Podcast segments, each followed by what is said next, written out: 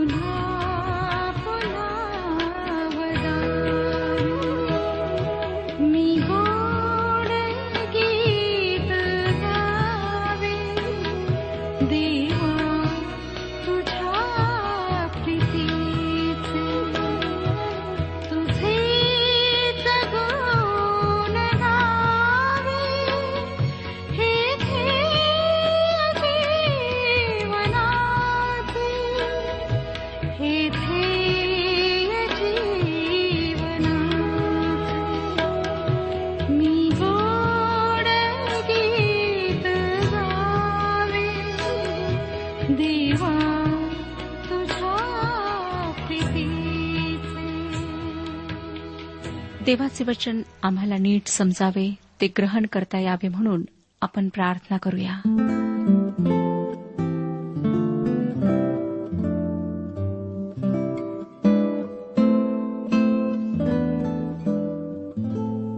हे आमच्या पवित्र जिवंत परमेश्वर पित्या तुझ्यापासूनच सर्व ज्ञान आहे. तू प्रकाशाचा व सर्व उत्तम गोष्टींचा उगम आहेस. आणि आम्हाला आत्मिक प्रकाश लाभावा म्हणून तू तुझ्या वचनाचा प्रकाश आम्हाला देतोस. आम्ही तुझे आभारी आहोत. प्रिय प्रभू आज तू आमच्या बुद्धीला स्पर्श कर. तुझे वचन आम्हाला उकलून सांग. ते ग्रहण करण्यासाठी आमचे तू सहाय्य कर एवढेच नाही तर त्या वचनानुसार चालण्याकरिता तू आमची मदत कर. हे वचन ऐकत असताना प्रभुराया तुझ्या व आमच्यात पापाची काही अडखळणे असतील तर ती तू दूर कर. तुझा पुत्र प्रभू यशू ख्रिस्त याच्याद्वारे मागितले आहे. म्हणून तो ऐक. आमेन. श्रोतनो आज आम्ही योबाचे पुस्तक ह्याच्या विसाव्या अध्यायाकडे पाहणार आहोत. या अध्यायात सोफर नमाथीचा युक्तिवाद आम्हाला वाचायला मिळतो. आपल्याला आठवतच असेल की सोफर कायदे कानून यांच्यावर व काटेकोरपणावर फारच भर देणारा होता. आणि त्याला वाटत होते की परमेश्वर एका विशिष्ट मर्यादेपलीकडे स्वतःच्या कायद्यांचे उल्लंघन करून जाणार नाही. ही गोष्ट खरी आहे की परमेश्वर अतिशय पवित्र आहे त्याला पाप अजिबातच सहन होत नाही व तो न्याय आहे. पण ही गोष्ट देखील खरी आहे की तो दयाळू व कनवाळू आहे. त्याचे नीतीनियम व कायदे यांच्या आधी त्याने आमच्यासमोर आपले दयेचे कृपेचे आसन ठेवलेले आहे व त्या कृपासनावर विश्वास ठेवणारे फजित होत नाहीत. देवाचे हे गुणवैशिष्ट्य सोफरला माहीत नाही. या त्याच्या दुसऱ्या युक्तिवादातही तो योबावर शाब्दिक हल्ले करतो. त्याला तो खूप टोचून बोलतो. त्याच्या म्हणण्यानुसार योब एक अतिशय दुष्ट माणूस आहे आणि देवाच्या नियमानुसार त्याला शिक्षा होणे अपरिहार्य आहे. आपण या अध्यायाची तीन वचने आता वाचूया. विसावाध्याय पहिली तीन वचने. मग सोफर नामाथी म्हणाला माझे विचार मला उत्तर सुचवितात. हे माझ्या ठाईच्या स्फूर्तीने होत आहे. माझ्या अप्रतिष्ठेला कारण होणारी निर्भत्सना मला ऐकणे प्राप्त झाले म्हणून माझ्या बुद्धीप्रमाणे माझे मन मला उत्तर सुचविते. श्रोत्यानो सोफर स्वतःला फार ज्ञानी समजणाऱ्यांपैकी एक आहे. तुम्ही मला काहीही विचारा मी त्याचे उत्तर देऊ शकतो असा दावा करणाऱ्या लोकांपैकी तो मला एक वाटतो. तो योबाला पुढे काय म्हणतो ते आपण पुढच्या वचनांमध्ये वाचूया. पाच ते सात वचने. की दुर्जनांचा जयजयकार अल्पकालिक असतो अधर्म्याचा आनंद केवळ क्षणिक असतो त्याचे महात्म्य गगनात जाऊन पोहोचले त्याचे शीर मेघमंडळास जाऊन लागले. तरी त्याच्या विष्टेप्रमाणे त्याचा कायमचा नाश होईल त्याला जे पाहत असत ते विचार येतील तो कोठे गेला? सोफरने फार नाट्यमय भाषा वापरली आहे पण त्यातून एकच गोष्ट स्पष्ट होते ती ही की दुष्टाचा विजय त्यांचा जयोत्सव फार काळ टिकत नाही. तो क्षणिक असतो आणि देव हिनांचा आनंद चिरकाळ टिकणारा नसतो. पुढे आठ ते दहा वचनात तो योबाला सांगतो तो स्वप्नाप्रमाणे उडून जाईल कोणाच्या हाती सापडणार नाही. रात्रीच्या आभासाप्रमाणे त्याला घालून देतील. ज्या नेत्रांना तो दिसला त्यांना तो पुनरुपी दिसणार नाही. त्याच्या ठिकाणाला त्यांचे पुन्हा दर्शन होणार नाही. त्याची मुले बाळे गरिबांचे आर्जव करीतील त्याचे हात त्याने लुबाडलेले वित्त परत करीतील. श्रोत्यानो थोडक्यात सांगायचे झाले तर स्वप्न जसे अगदीच थोडा वेळ टिकते तसा दुष्ट माणूस टिकेल. सध्या या क्षणी तो बलवान वाटत असला तरी लवकरच तो असहायतेने धुळीत पडून राहील किंवा नष्ट होईल. आणि उपरोधाची गोष्ट म्हणजे ज्या लोकांना या दुष्टाने छळले असेल जे दरिद्री असतील त्यांचीच मर्जी संपादन करायला दुष्टाची लेकरे झटतील. आपण म्हणतो ना करावे तसे भरावे तसेच आहे हे. आणि पवित्र शास्त्र देखील आम्हाला हेच सांगते की ज्या मापाने आपण भरून देऊ त्याच मापाने व शीख भरून आम्हाला मिळेल. जर आम्ही जाणून बुजून कोणाचा छळ केला असेल कोणाची संपत्ती लुटली असेल तर त्याच माणसाजवळ दयेची याचना करण्याची वेळ आमच्यावर येईल. आणि आम्ही आमच्या शारीरिक बळाच्या जोरावर कोणावर अन्याय केला असेल तर ते शारीरिक बळ आम्हाला एक दिवस फजित करेल. पुढे सोफर योपाला काय म्हणतो ते आपण विसावाध्याय पंधरा ते एकवीस ह्या वचनात वाचूया. पंधरा ते एकवीस वचने. त्याने धन गिळले होते ते तो ओकून टाकेल. देव ते त्याच्या पोटातून बाहेर काढेल. तो फुरशांचे विष चोखील नागाचा दंश त्याचा प्राण हरण करेल. त्याला नद्यांचे म्हणजे अर्थात मधाचे दूध दुपट्याचे प्रवाह व ओघ यांचे दर्शन व्हायचे नाही. त्याने श्रम करून मिळविले ते त्याने परत दिले पाहिजे. त्याला ते गिळून टाकीता येणार नाही. त्याने मिळविलेल्या धनाच्या मानाने त्याला आनंद लाभणार नाही. तो दुबळ्यास चिरडून तसाच टाकून गेला आहे. म्हणून त्याने जबरीने एखादे घर घेतल्यास ते त्याला वाढवून बांधिता येणार नाही. त्याच्या मनाला तृप्ती म्हणून कधी वाटले नाही. म्हणून त्याला आपल्या कोणत्याही इष्ट वस्तुनिशी निभावून जाता येणार नाही. त्याने ग्रासिले नाही असे काही राहिले नाही. म्हणून त्याची समृद्धी टिकावयाची नाही. श्रोत्यानो सोफर योबाला सांगत आहे की दुष्ट माणूस इंधनाप्रमाणे आहे तो क्षणात जळून जाईल नष्ट होईल. एखादे वाईट दृश्य केवळ क्षणभरच नजरेसमोर टिकावे तसा हा माणूस लगेच नष्ट होईल. एखादा पदार्थ गोड लागला म्हणून तो जिभेखाली ठेवावा आणि त्याचे विष बनावे तशी त्याच्या सुखाची स्थिती होईल. म्हणजे कुमार्गाने मिळवलेले सुखच त्याच्या दुःखाचे कारण होईल. देव त्याच्यावर अशी स्थिती आणेल की त्याने आतापर्यंत वाईट मार्गाने मिळवलेले सर्व धन त्याला ओकून टाकावे लागेल. तो ते आनंदाने व शांतीने उपभोगू शकणार नाही आणि ज्यांना त्याने लुटले त्यांची त्याला भरपाई करावी लागेल. पुढे तेविसाव्या वचनात तो काय म्हणतो ते ऐकूया. तेविसावे वचन विसावा अध्याय तेविसावे वचन. असे होईल की त्याच्या पोटाची भर करण्यास देव त्याचवर आपला क्रोधाग्नी पाखडील. त्याच्या क्रोधवृष्टीचा प्रवेश त्याच्या पोटात होईल. म्हणजे दुष्ट माणसाच्या लोभी नजरेतून काही सुटले नसेल. त्याने ते सर्व गिळून टाकले असले तरी त्याला काही एक बसणार नाही. शेवटी तो दरिद्री होईल आणि सर्वात भयंकर संकट त्याच्यावर येईल. ते संकट म्हणजे देवाचा तीव्र क्रोध त्याच्यावर येईल. त्याची संपत्ती त्याची सत्ता त्याचे सुख आणि त्याची संपन्नता यापैकी तो काही एक उपभोगू शकणार नाही. परमेश्वर एकतर त्याच्यापासून या गोष्टी अचानक काढून नेईल किंवा त्यालाच या जगातून नष्ट करेल. व तेही आपला तीव्र क्रोध त्याच्यावर पाखडून. प्रियश्रोतानो इतका भयंकर शेवट अंगावर शहारे आणणार आहे. एखाद्या बलवान माणसाच्या हातात सापडणे एवढे भयंकर नाही जितके की जिवंत देवाच्या हातात सापडणे आहे. क्षणभर विचार करा की तुमचे विचार व तुमचे बेत ज्याला माहीत आहेत व प्रत्येक क्षणी तुमच्या मनात ज्या कल्पना येतात त्या ज्याला माहीत आहेत अशा तुमच्या बलवान शत्रूच्या हातात तुम्ही पडलात तर काय होईल? तुमचा टिकाव लागेल काय? नाही ना? तसेच जिवंत देवाच्या हाती सापडण्याने होईल. तुमच्या मनात देवापासून पळून जाण्याचा बेत येताच देव तो जाणेल व तो अयशस्वी करेल. तुमचा देवाविरुद्ध स्वतःचा बचाव करण्याचा पावित्रा निष्फळ ठरेल. तुम्ही त्याच्या समक्षतेपासून कोठेही पळून जाऊ शकणार नाही कारण देवबाप सर्वत्र आहे आणि तो सर्वज्ञ आहे. स्तोत्रकर्त्याला या गोष्टीचे फार नवल वाटून तो देवाला म्हणाला तुझ्या आत्म्यापासून मी कोठे जाऊ? तुझ्या समक्षतेपासून मी कोठे पळू? मी आकाशात वर चढलो तरी तिथे तू आहेस आणि मी मृत लोकात आपले अंथरूण घातले तरी पहा तेथेही तू आहेस. आणि जर मी म्हणालो खचित अंधार मला लपवील तर रात्रही माझ्याभोवती प्रकाशच होईल. अंधारही तुझ्यापासून काहीच लपवीत नाही पण रात्र दिवसासारखी प्रकाशते. तुला काळोख आणि उजेड सारखेच आहेत.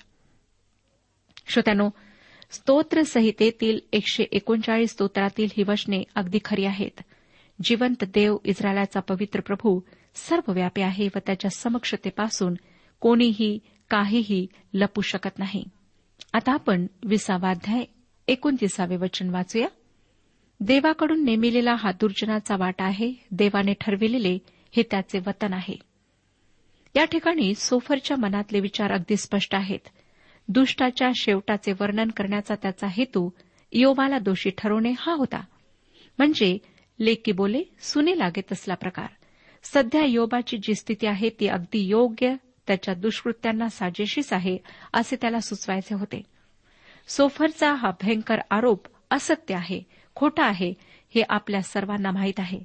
कारण या पुस्तकाच्या पहिल्या दोन अध्यायांमध्ये आपण पाहिले की योग परिपूर्ण सरळ देवाला भिणारा व पापापासून दूर राहणारा असा माणूस होता. आणि सैतानाने आव्हान केल्यामुळे देवाने त्याला योबाची परीक्षा घ्यायची परवानगी दिली. म्हणूनच योबाची स्थिती अतिशय दुःखास्पद झालेली होती. तात्पर्य हे आहे श्रोत्यानो की आमच्या दुखण्याच्या मागे नेहमीच पाप हे कारण असते असे नाही. एखादा नीतिमान माणूस त्याला दुःख का पेलावे लागते याचे कारण केवळ देवालाच माहीत असते. म्हणून त्या व्यक्तीसाठी दुःख हे एक गूढ बनू शकते. योबाला जर आपण आपला ओळंबा किंवा मापनपट्टी बनवली तर त्याच्या तुलनेत आपण कुठे बसू? ह्याचा विचार तुम्ही कधी केला आहे काय? आज जर आपण स्वतःकडे किंवा आजूबाजूच्या लोकांकडे पाहिले तर आपल्या लक्षात येईल की प्रामाणिकपणाने पैसा कमावणारे फार थोडके लोक आहेत. लोकांना पैसा कसा कमवावा याची कदर नाही. तो कुमार्गाने कमावला तरी हरकत नाही असे त्यांना वाटते. पण त्या पैशाने घरातल्या सुखसोयीच्या वस्तू सोने घर गाडी शेती आणि बँकेतले लठ्ठ शिल्लक या गोष्टी त्यांना हव्याशा वाटतात. लाख लाख रुपये देणगी देऊन आपल्या मुलांना डॉक्टर किंवा इंजिनियर कसे बनवता येईल याकडे त्यांचे लक्ष असते. आणि त्यासाठी ते पैसा कुमार्गानेही मिळविण्यात मागे पुढे पाहत नाहीत. काही कुमार्गाने मिळवलेल्या संपत्तीवर सर्व भरोसा ठेवून बसतात. त्यांना वाटतं पैसा संपत्ती हेच त्यांचे सर्वस्व आहे. आणि त्याच्या बळावर ते काहीही खरेदी करू शकतात. त्यांना एखाद्या वेळेस त्या पैशामुळे समाजात प्रतिष्ठा व मान मिळेलही परंतु या सर्व गोष्टी त्यांना कोठे नेणाऱ्या आहेत? तो पैसा ती प्रतिष्ठा आणि ते सुख कितपत टिकून राहू शकते? त्यामुळे त्याला पापांची क्षमा किंवा पापमुक्ती विकत घेता येते काय? कोट्यावधी रुपये देवासमोर ओतले तरी देव त्यांना मृत्यूनंतरचे सर्व काळचे जीवन देईल काय? या पैशाच्या आधारावर त्याला नीतिमत्वाची शुभ्र वस्त्रे खरेदी करता येतील काय? श्रोत्यानो तुमच्याजवळ पैसा असो किंवा नसो तो तुम्ही योग्य मार्गाने कमावलेला असो किंवा अयोग्य मार्गाने कमावलेला असो तो तुम्हाला सर्वदा साथ देऊ शकत नाही. तो तुमची मृत्यूपासून सुटका करू शकत नाही. तो तुमच्यासाठी परमेश्वरासमोर उभे राहण्यासाठी नीतिमत्वाची शुभ्र वस्त्रे खरेदी करू शकत नाही. तुम्ही कसेही असा कोणत्याही स्थितीत असा तुम्हाला दोन गोष्टींची फार फार गरज आहे. एकतर तुमच्या मनात असलेली अपराधाची जाणीव नष्ट होणे म्हणजे तुम्हाला तुमच्या पापांची क्षमा मिळणे व दुसरे म्हणजे मृत्यूवर विजय मिळून म्हणजे कायमचे नरकात जाण्याऐवजी देवासह सार्वकालिक जीवन उपभोगणे. या दोन्ही गोष्टी तुम्हाला मनापासून हव्या आहेत होय ना? तुम्ही स्वतःला विचारून पहा तुमच्या हृदयात तुम्हाला एक कोमल होकार नक्कीच ऐकायला मिळेल. आतापर्यंत श्रोत्यांनो आपण सोफरने योबावर केलेली कटू टीका ऐकली. आता एकविसावा अध्याय आपण अभ्यासणार आहोत. एक ते तीन वचने सांगतात मग योबाने प्रत्युत्तर केले ऐका अहो माझे भाषण लक्षपूर्वक ऐका. एवढ्यानेच माझे तुमच्याकडून सांत्वन होईल. मला बोलू द्या म्हणजे मी बोलतो. माझे बोलणे संपल्यावर खुशाल माझा उपहास करा. योबाला या लोकांचे लक्ष वेधून घ्यायचे आहे. शेवटी तो त्यांना उपरोधाने म्हणत आहे की तो त्यांचे सांत्वन करणार आहे. पुढे पाच आणि सहा वचनांमध्ये तो म्हणतो मजकडे चित्त देऊन विस्मित व्हा आपल्या तोंडाला हात लावा. मला आठवण झाली की मी घाबरा होतो. माझ्या देहास कंप सुटतो. दुसऱ्या शब्दात तो म्हणतो की तुम्ही चुप रहा. या ठिकाणी स्वतःच्या दुःख सहनाची योग त्यांना आठवण करून देत आहे. तो पुढे सात ते दहा या वचनात काय म्हणतो पहा? एकविसावा अध्याय सात ते दहा वचने. दुष्ट का जिवंत राहतात? ते वयोवृद्ध का होतात? ते समृद्ध का होतात? त्यांच्या समक्ष त्यांच्याबरोबर त्यांच्या डोळ्यासमोर त्यांची मुले बाळे नांदतात. त्यांची घरे सलामत व निर्भय असतात. देवाचा दंड त्याचवर पडत नाही. त्यांचा बैल अवलाद उत्पन्न करीतो तो निष्फळ होत नाही. त्यांची गाय विते गावटत नाही. श्रोतानो आतापर्यंत योबाचा प्रश्न हा होता की नीतिमान मनुष्याला दुःख का भोगावे लागते? आता तो दुसरा प्रश्न विचारत आहे की अनित्यमान मनुष्य का वृद्धी पावतात? त्यांची भरभराट का होते? त्यांच्यावर संकटे का येत नाहीत? त्यांची संतती का स्थापल्या जाते? सोफरचा युक्तिवाद होता की दुष्ट फार काळ जगत नाहीत. देवाचा क्रोध त्यांच्यावर येऊन ते लवकरच नष्ट होतात. त्याच्या त्या युक्तिवादाला योबाने या ठिकाणी खोडून टाकण्याचा प्रयत्न केला आहे. त्याच्या म्हणण्यानुसार दुष्टांची भरभराट होते व ते लवकर नाहीसे होत नाहीत व त्यांची घरेदारे मुले बाळे व मालमत्ता देवाच्या क्रोधापासून सुरक्षित राहतात. पुढच्या वचनात म्हणजे अकरा ते तेरा या वचनांमध्ये तो दुष्ट ऐशाराम भोगतात आनंद लुटतात त्याचे वर्णन करीत आहे. अकरा ते तेरा वचने वाचूया. एकविसावाध्याय अकरा ते तेरा वचने. ते आपल्या मुलांचा थवा बाहेर सोडितात त्यांची मुले नाचतात व बागडतात. ते डफ व वीणा यावर गातात. ते पाव्याचा नाद ऐकून उल्हास पावतात. ते आपले दिवस सुखा समाधानात घालवितात व सहज क्षणात अधलोकी जातात. या अध्यायाच्या शेवटी योबाच्या बोलण्याचा सूर आशादायी आहे की निराशाचा आहे हे आपण आता पाहणार आहोत. चौदा व पंधरा ही वचने सांगतात हेच लोक देवाला म्हणत असत की आम्हापासून दूर हो तुझ्या मार्गाची ओळख आम्हास नको. सर्वसमर्थ कोण आहे की आम्ही त्याची सेवा करावी? त्याची विणवणी करून आम्हास लाभ तो काय?